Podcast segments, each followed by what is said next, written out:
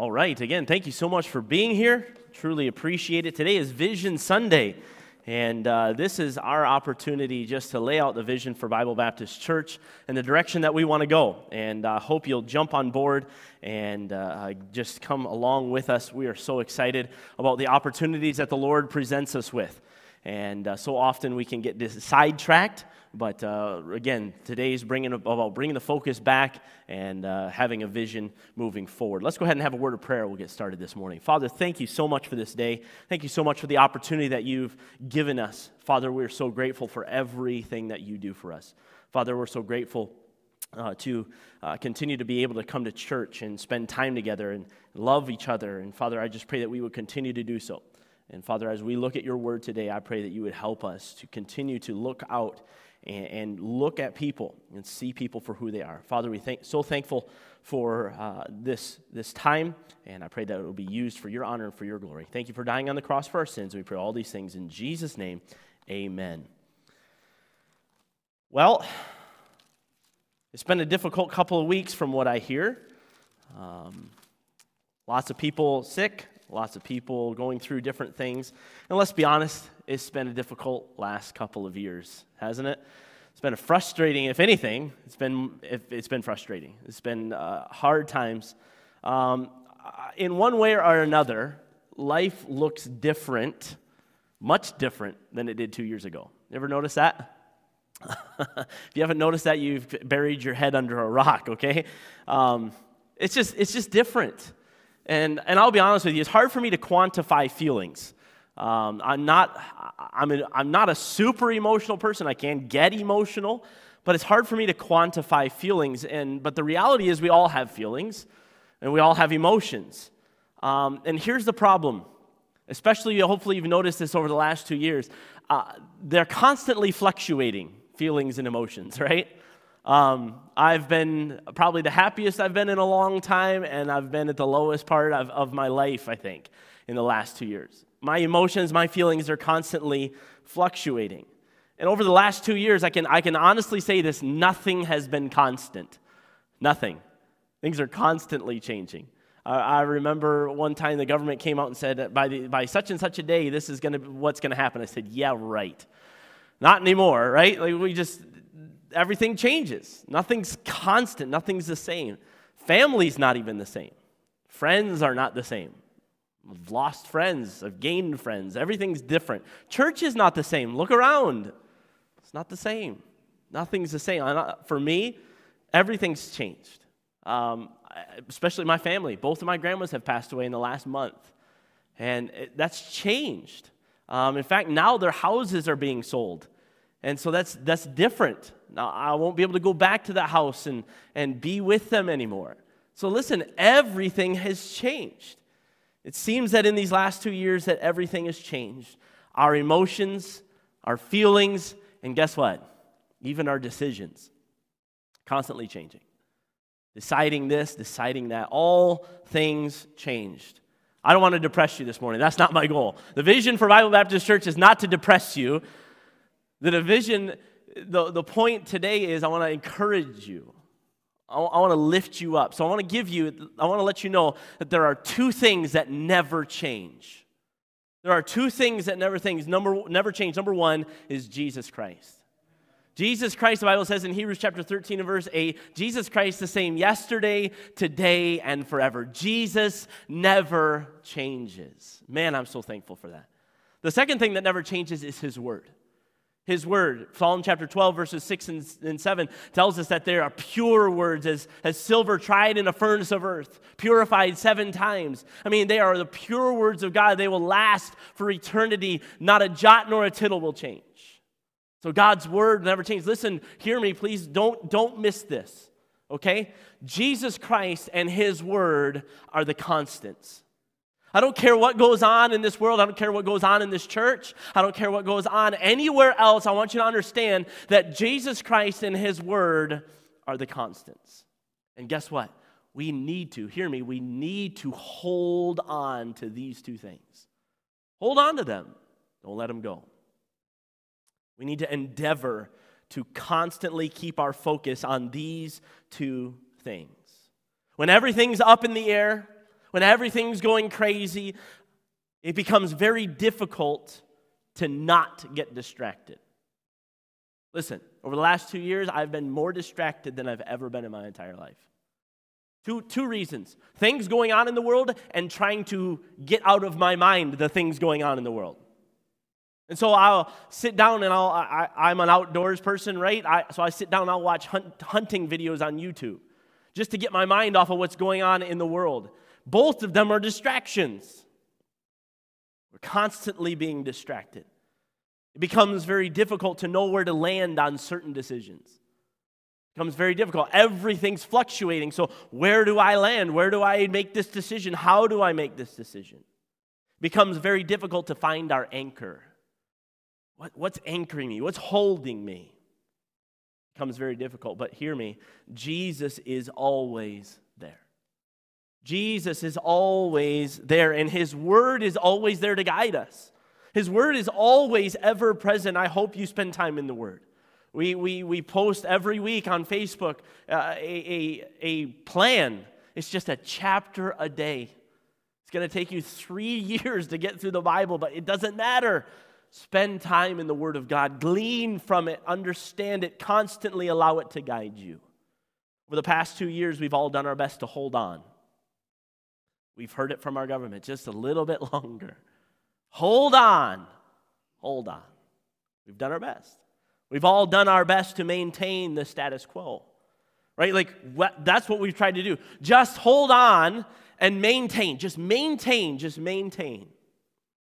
We've done our best to preserve ourselves, to keep ourselves healthy, to be careful. We've done all of those things. But can I submit to you this morning that it is possible that in all of these things, we've lost our focus? In all of these things, we've lost our focus. And I'll be honest with you, I include myself here. So easy. Now, I know some of you probably just got offended.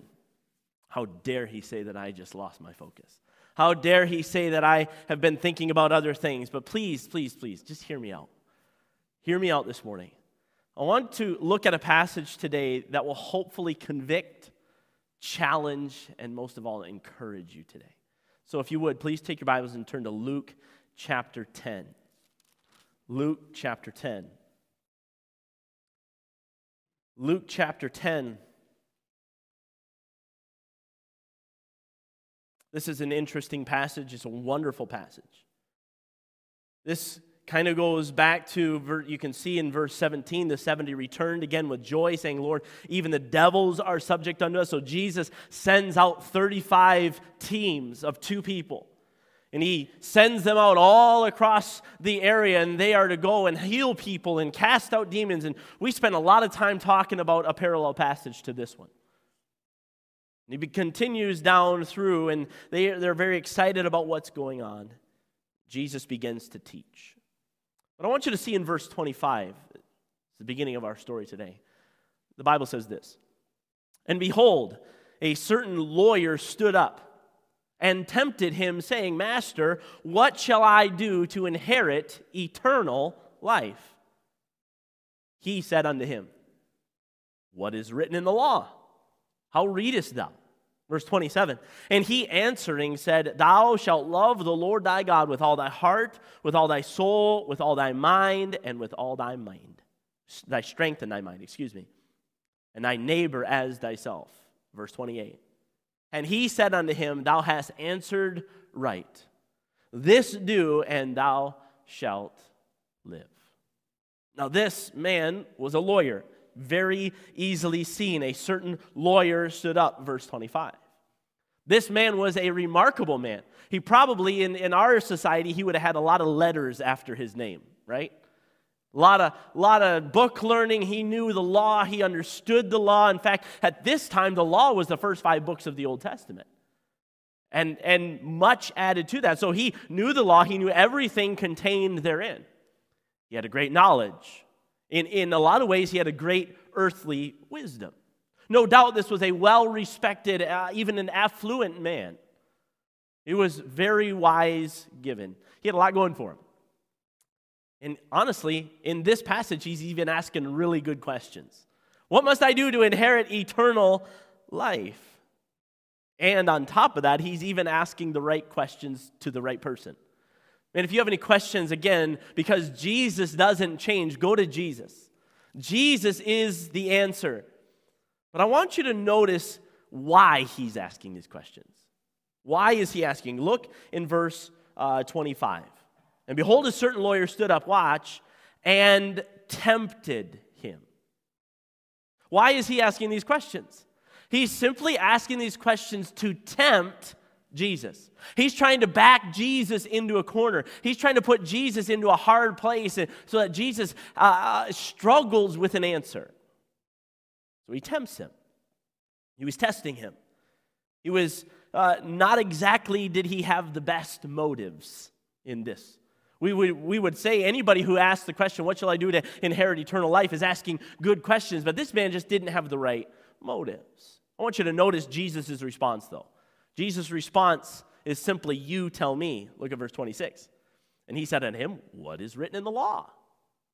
How readest thou? You tell me. You know the law. You're a lawyer. You, you understand everything in the law. What does the law say? You tell me. How do you inherit eternal life? Answer is pretty simple. Verse 27. And he answering said, Thou shalt love the Lord thy God with all thy heart, with all thy soul, with all thy strength, and with all thy mind, and thy neighbor as thyself. Okay, now we have lots of church people in here, all right? Some of you have grown up in this church. How do you inherit eternal life? Do you inherit eternal life by loving the Lord your God with all your heart, all your soul, mind, and strength, and by loving your neighbor as yourself? This is an interesting answer. Very interesting answer. But look at what Jesus' response is in verse 28. And he, being Jesus, said unto him, Thou hast answered right. Interesting. Thou hast answered right. This do, and thou shalt live. Let me give you a little bit of information that Jesus tells this man if you want to inherit eternal life, the thing that you can do is to love the Lord your God with all your heart, mind, soul, strength, and to love your neighbor as yourself. In fact, he tells us a little later upon these two commandments hang all the law and the prophets. Jesus himself testifies that that is the way to inherit eternal life. Completely and utterly love the Lord and love your neighbor, and you will have life. Now, immediately, immediately and just as well, this man and you should understand and should realize that there is no human way possible that you can love the Lord your God all the time completely and utterly with all your soul, all your mind, all your strength. It's impossible. You know why? Because we live with sin. And you know what? Sometimes I want to do what I want to do. Sometimes I want to be who I want to be. Sometimes I just want to tell that person exactly what's going on in my mind. And so, do I always constantly love God? No. Do I always constantly love my neighbor as myself? Let's be honest. Come on. No. Don't look at me like that. You're just as guilty as I am. We don't. And Jesus is saying, listen, if you can do this, then you will have eternal life. But he should have realized there's no human way possible. We may be able to love part time, but not completely. Now look at verse 29. But he, willing to watch, watch, watch, don't miss this, justify himself, said unto Jesus, And who is my neighbor? That phrase, justify himself. Anytime you see that in Scripture, a red flag should go up immediately. Justify himself. Anyone who tries to, quote, justify himself is in some real danger. Here's the reality any one of us can justify or rationalize anything. Listen, people who murder people justify it, they rationalize it. Listen, you can justify murder if you want to. You can justify an adulterous affair if you want to. You can justify abortion if you want to. You can justify anything you want. So be very careful with this word, justify yourself. justify yourself very dangerous. Given the right set of circumstances, we can justify anything. Instead of this lawyer, listen, hear me, instead of this lawyer realizing, I cannot love the Lord my God with all my heart, soul, mind, and strength, I cannot love my neighbor as myself all the time. Instead of being justified by the mercy of Jesus Christ, he begins to try to justify himself. He should have fallen down on his face and said, I can't do it. Do you realize that was why the law was written? The law was written to show you that you cannot do it, that you cannot make it on your own. And that, that's why Jesus, the grace of Jesus Christ, has come in. Say, You can't, but I can. You can't, but I can. This man should have fallen down on his face and said, Oh God, I can't do it. Please help me. Instead, of realizing his insufficiency, he seeks to justify himself. Can I submit to you this morning that this is the basis of every problem in life? Justifying yourself is the basis of every problem in life. Listen, if I didn't care and, and I wanted to spout off everything that I believed about you, I would try to justify myself and, and, and, tell you why I think I should be telling you this. And I would get all over you and t- rip you up one side and down the other and then justify that. I'm doing this because you, right? Just that, that causes problems. Justifying yourself causes problems in your marriage all the time.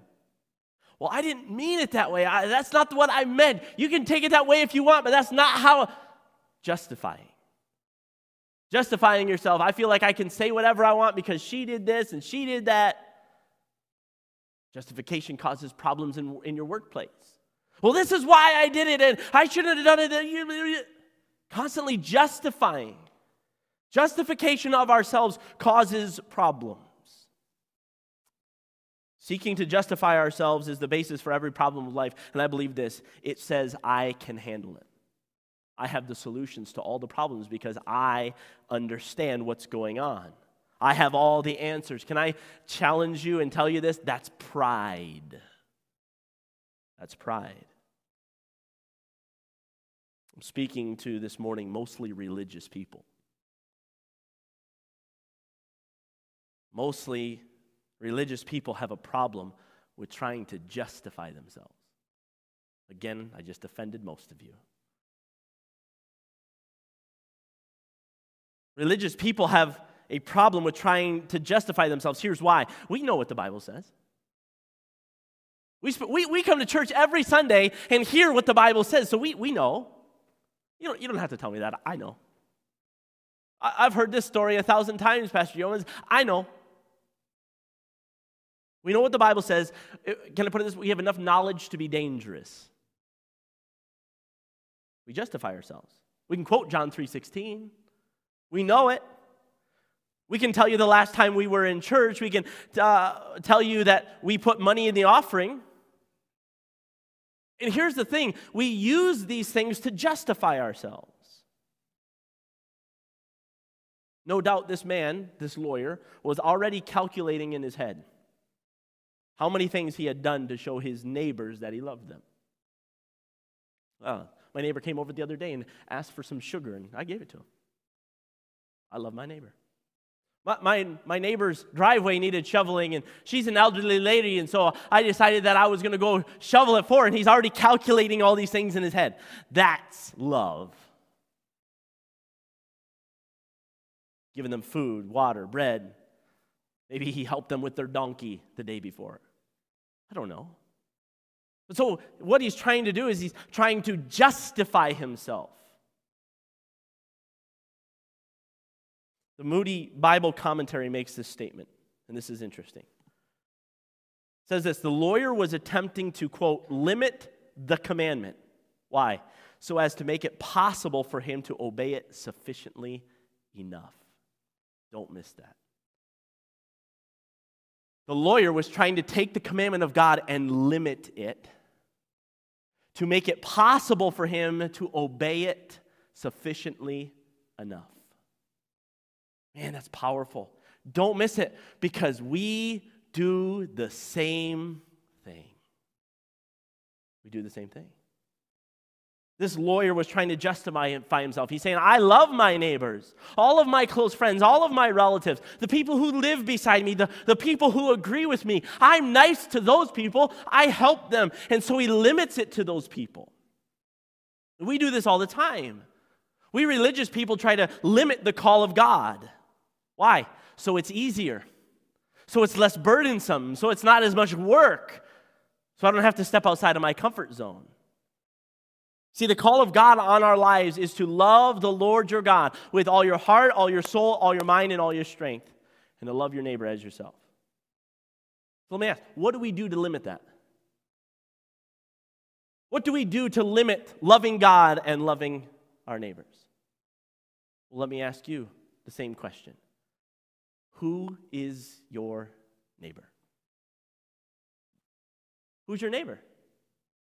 You, how you answer that question is whether or not you follow the commands of God or if you limit them. Who's your neighbor? Most of us want our neighbor to be our friends. I don't mind helping my friends. I love my friends, they're great. Most of us want our, our neighbor to be our family.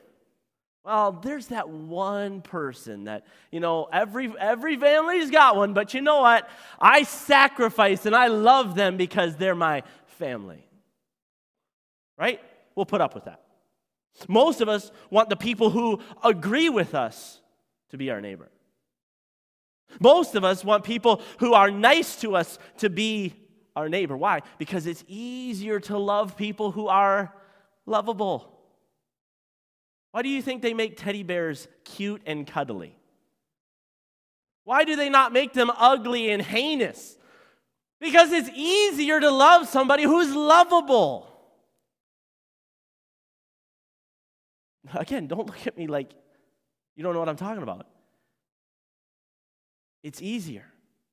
And so we, just like this lawyer, what do we do? We limit the scope of the God's commandments and we begin justifying ourselves. And here's, the, here's what happens is we make ourselves better than what we really are. You might ask, well, why, why is this such a big deal?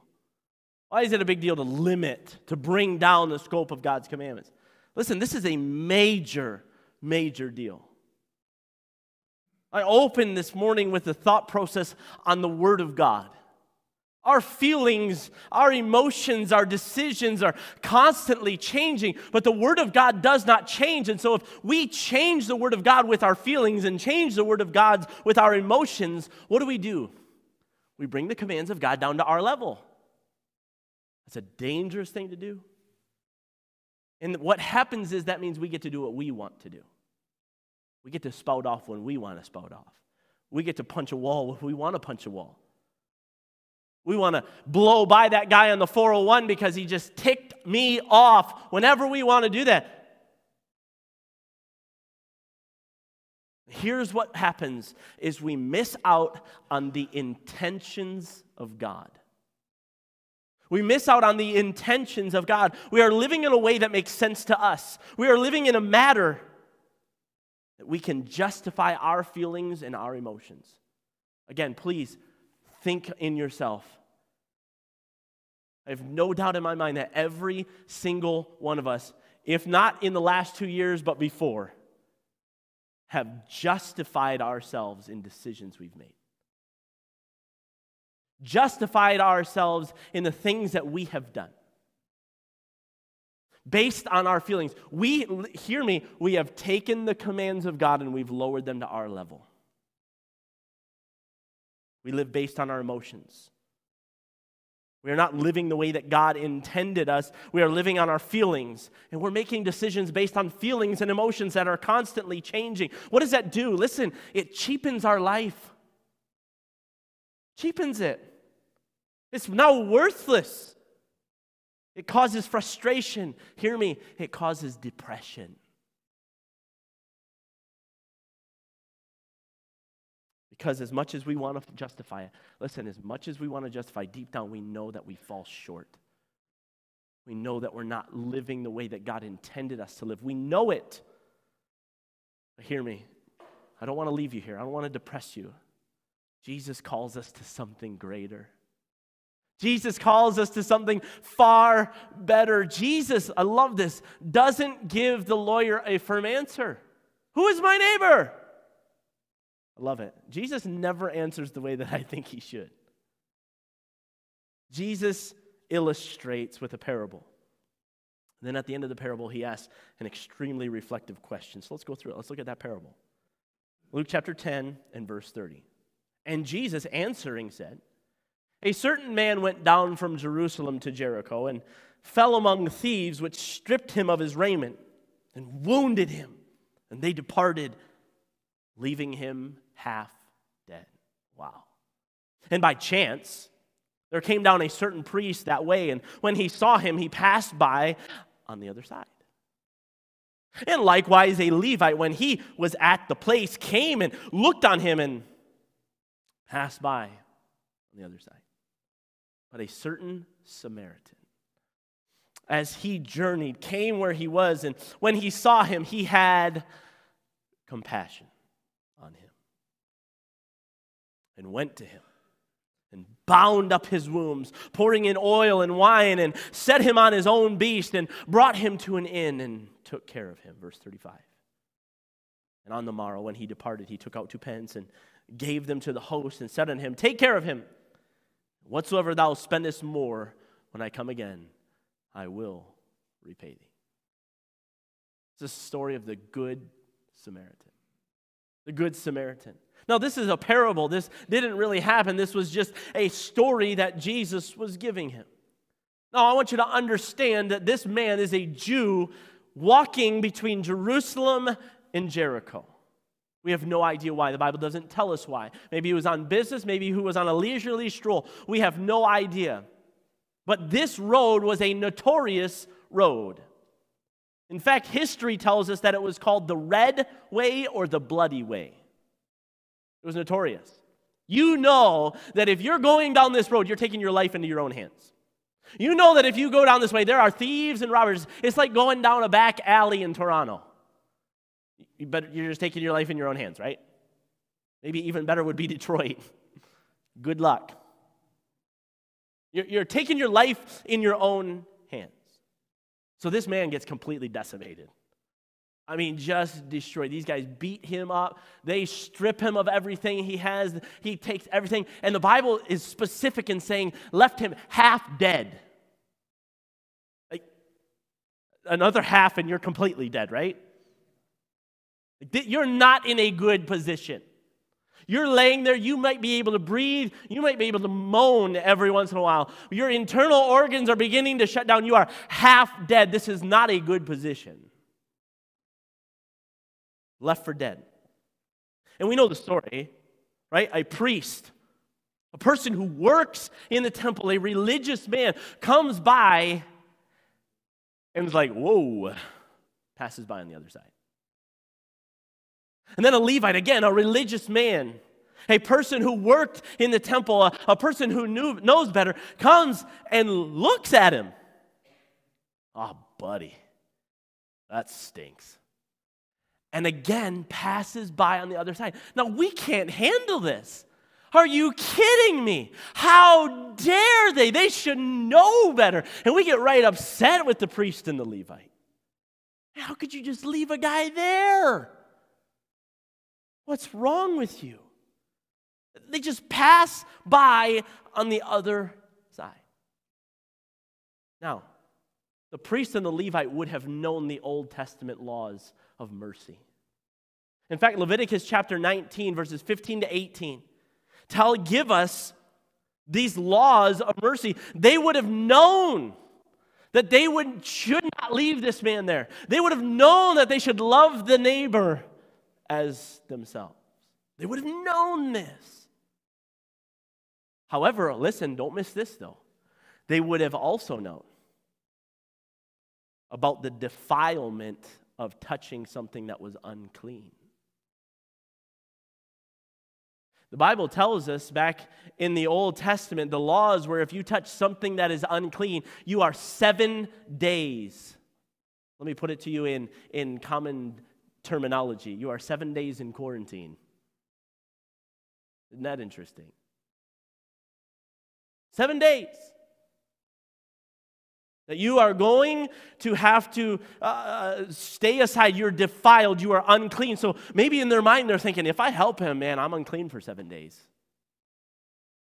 If I do that, then I won't be able to work in the temple for a while.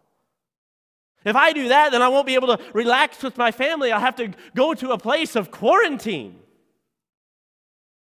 To be pushed outside of the city, I'll be unclean. Don't miss this. Write this down. Write this down.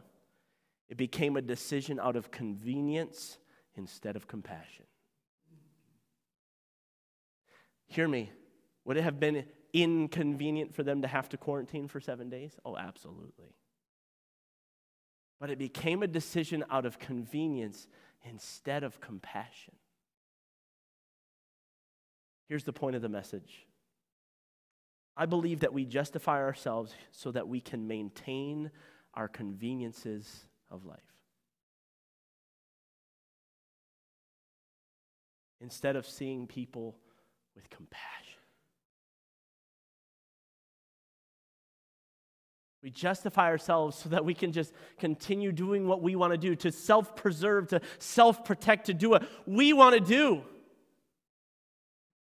Instead of seeing people with compassion, hear me, it feels like over the last two years and probably before that, that we have lost all compassion.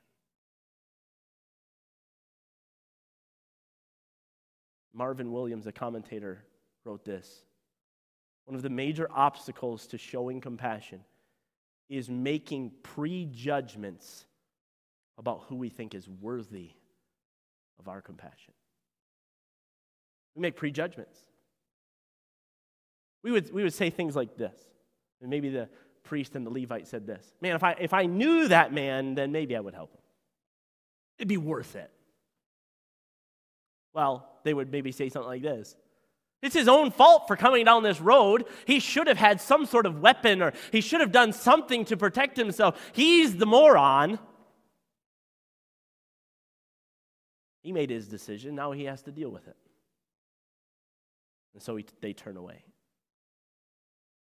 Listen, we, we do the exact same thing. We turn a blind eye to people and we justify who our neighbor is. Well, they got themselves into that position. They, they did this to themselves. They, they made their bed, now they have to lie in it. And then we won't look at them. You're in London, you're driving, you're in the left hand lane, getting ready to turn probably onto Wellington, right? And there's a guy there. What do you do? I know what I do. I don't even look at him. I don't even look at him right? Because we have this mindset of you got yourself in that position, buddy. You shouldn't be asking for money. Hear me, we do this all the time. What happens is we don't look at them. Because if we look about if we look at them, then we have to think about them. And if we think about them, then we will be compelled to do something. If we see somebody without food, we might be compelled to give them some ours.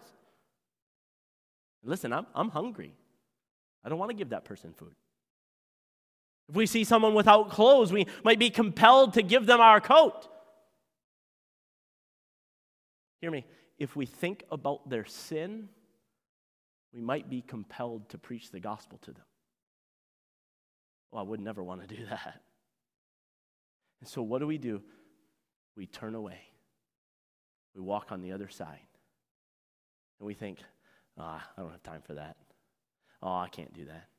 And we begin. Listen, this is what happens. It erodes over time. Before long, we're not looking at anybody else but our friends and our family and the people who agree with us and the people who act like us.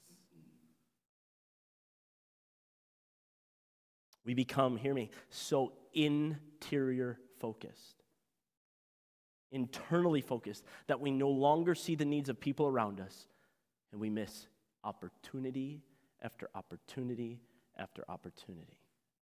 I want to give you the theme of Bible Baptist Church this morning. The theme of Bible Baptist this year is reaching out. Reaching out. reaching out. Please don't miss this. We do not want to be an internally focused church at all. Listen, and I'm just going to be honest. Over the last two years, I've been internal. I've been looking at myself, trying to figure out what I'm going to do, what I'm what decisions I'm going to make, what, what decisions we're going to make for the church, for this, that, and the other thing, trying to figure everything out internally focused. And I think we've missed the point. We don't want to try to justify ourselves. This year, we want to reach out to people around us. Please hear me. Please hear me. We want to reach out to people around us. Hear me, regardless of their status. Regardless of their beliefs. Regardless of their condition. Regardless of their ethnicity. Regardless of their sex Listen, we want to reach out. There are people all around us, everywhere, sitting next to you in the pew, outside of this building, that need, need, need help. There are people all around us that need help. Let me say it again. There are people all around us that need help.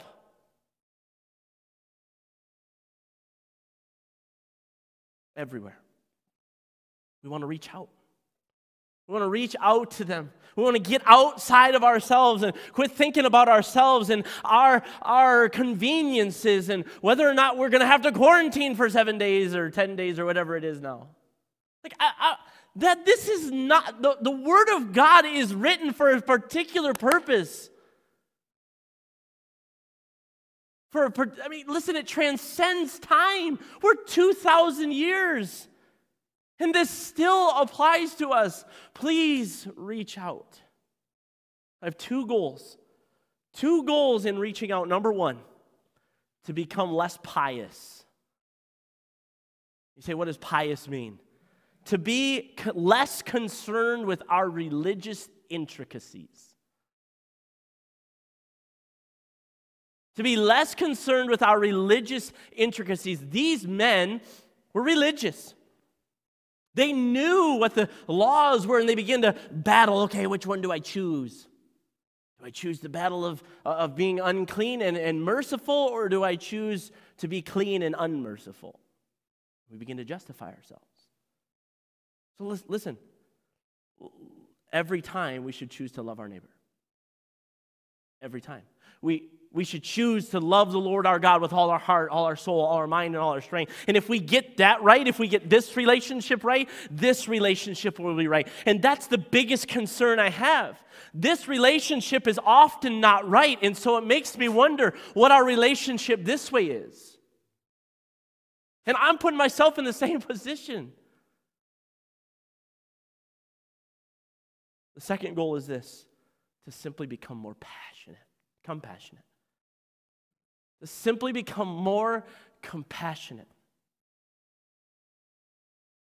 To not view people as this camp or that camp, but to view them as God views them. To love people as God loves them. And you might be asking yourself this question like, oh, how are we going to do that? I have all these biases. I, I have all of these things in my heart. I just can't get rid of them. I, I'm frustrated. I'm angry. I've been hurt. All of these different things. How are we going to do that? The parable teaches us a lesson. So let's look at it again.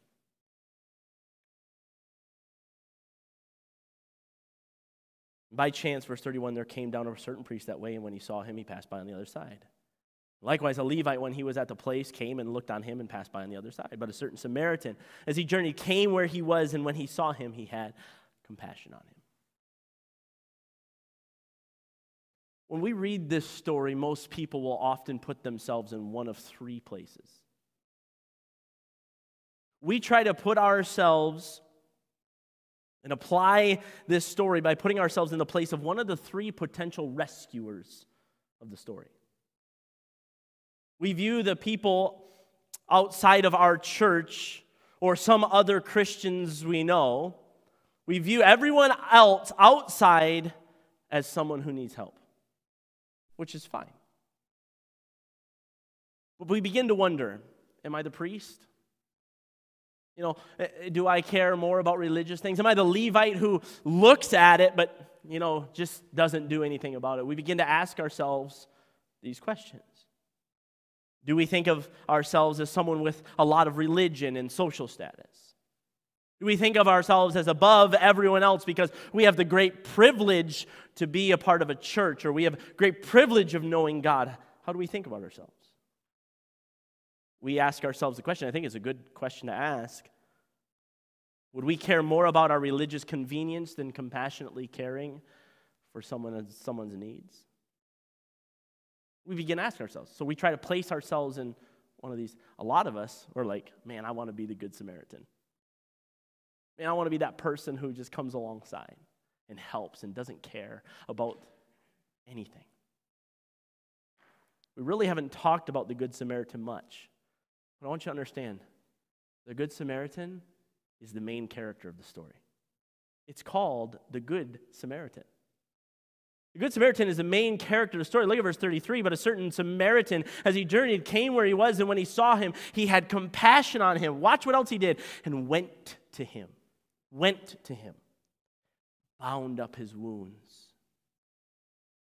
pouring in oil and wine, and set him on his own beast, and brought him to an inn, and took care of him. And on the morrow, when he departed, he took out two pence, and gave to the host, and said unto him, Take care of him, and whatsoever thou spendest more, I'll come here. Here's some money, and if you need any more, I'll come back and give you some more. Man, this is an awesome story. And listen, every preacher wants everybody to be the Good Samaritan. We do. What's the point? This is the point of the story, isn't it? No, it's not actually. We missed the point of the story. Hear me. The Good Samaritan was so kind, so gentle, did not let status, did not let hatred get in the way of the right actions. And we all want to be him. We all want to say, Yeah, that's me, that's who I am. But hear me, none of the potential rescuers are you or I. None of them. The priest is not you or I, the Levite is not you or I, and the Good Samaritan can never be you or I. See, what's the point of the story? The only character in this story that we can relate to is the man lying on the side of the road. Stripped, beaten to a pulp, and left for dead. See, there's no justification of ourselves over there. We have nothing to offer anyone. We have nothing. We are nothing. And hear me religion refuses to help us. We will only be helped by the Good Samaritan, Jesus Christ. The point of the story is not who are we? Do we get to be the Savior? Uh uh uh. There's only one Good Samaritan. It's Jesus Christ. You see, what happened is Jesus Christ was willing to sacrifice. Look, and he went to him. Jesus came to us. Jesus didn't care. Listen, the Samaritans and the Jews, they hated each other. They had nothing to do with one another. They did not want to have anything to do with one another. They were enemies. And listen, we in our sin, beaten, bruised, completely stripped, dead in our sins. Jesus, holy, almighty God, looked down and had compassion on us. And guess what he did? He came. He came to us. And what did he do? He wrapped up our wounds, gave his blood to cleanse our sins. He paid the penalty for us. He paid the debt and said, if you need any more, there's lots more where that came from. And so you might be asking yourself, what in the world does this have to do with reaching out? Listen, when you realize who you are, you roll over to the next half dead person and you say, Hey, buddy, that guy right there just helped me. And you roll over to the next half dead person and you say, Hey, buddy, that guy right there helped me. I got nothing. I can't do anything. I was just like you. I was beaten, bruised, half dead. I had everything taken from me. But Jesus Christ, here's the problem as we think now that we have Jesus Christ. I'm better than you. I got all the answers. I'm good. So hear me. This is a problem of the chest. This is a problem of the chest. We have to talk about problems of the mind. We have to talk about problems of the heart. Hear me. This is a problem of the chest. Why? Because we do this. We start sticking our chest out and strutting like we got something. We got it all figured out.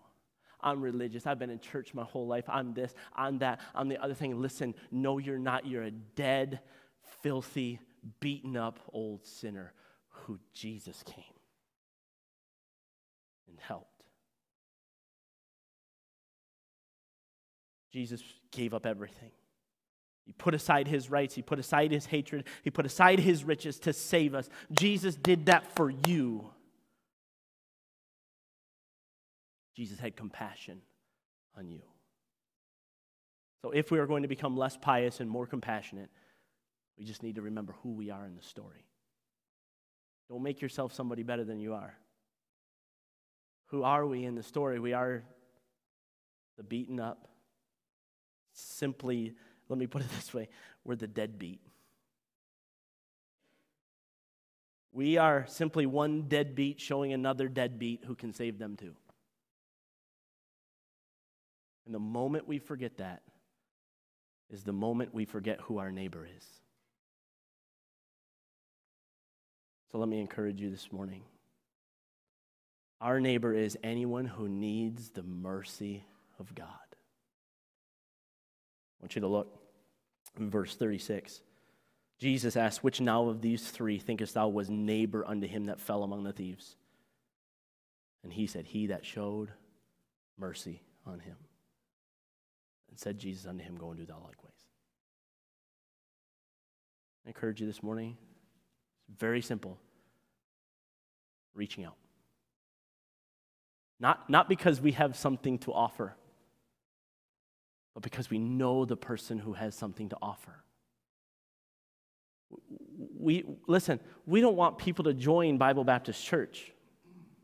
That's not the goal. The goal is not to build a kingdom for Bible Baptist Church or for Johnny Yeomans and look, look at how wonderful he is or look at how wonderful this church is. Ain't wrong. The goal is to reach out. Get outside of ourselves and say, listen, who needs help? Who needs the mercy of God? I just want to introduce them.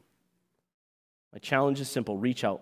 Reach out regardless of status, re- reach out regardless of anything, and reach out and show them the one who saved you. No more internal focus. Reach out. Let's pray. Father, thank you so much for this day.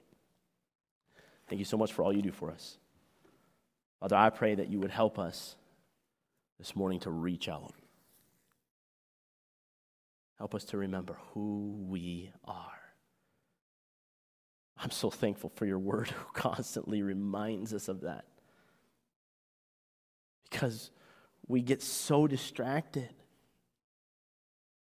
We get so caught up in, well, I made this decision and now everybody should be like me, and forget, forget who our neighbor is. Father, please remind us constantly who our neighbor is. Help us to see them as you see them and help us to reach out. And we'll give you the praise and honor and glory for it. Father, the only way we can do this is because you gave your life for us. The only reason we are not half dead anymore is because of your shed blood. And Father, if there's one listening here today that doesn't know you, they, they don't know Jesus Christ, they, they don't know what you've done for them, Father, I pray that today they would know that. We would love to be able to help them with that. Father, I pray that your will is accomplished here today. We pray all these things in your name. I ask you just to keep your heads bowed and your eyes closed.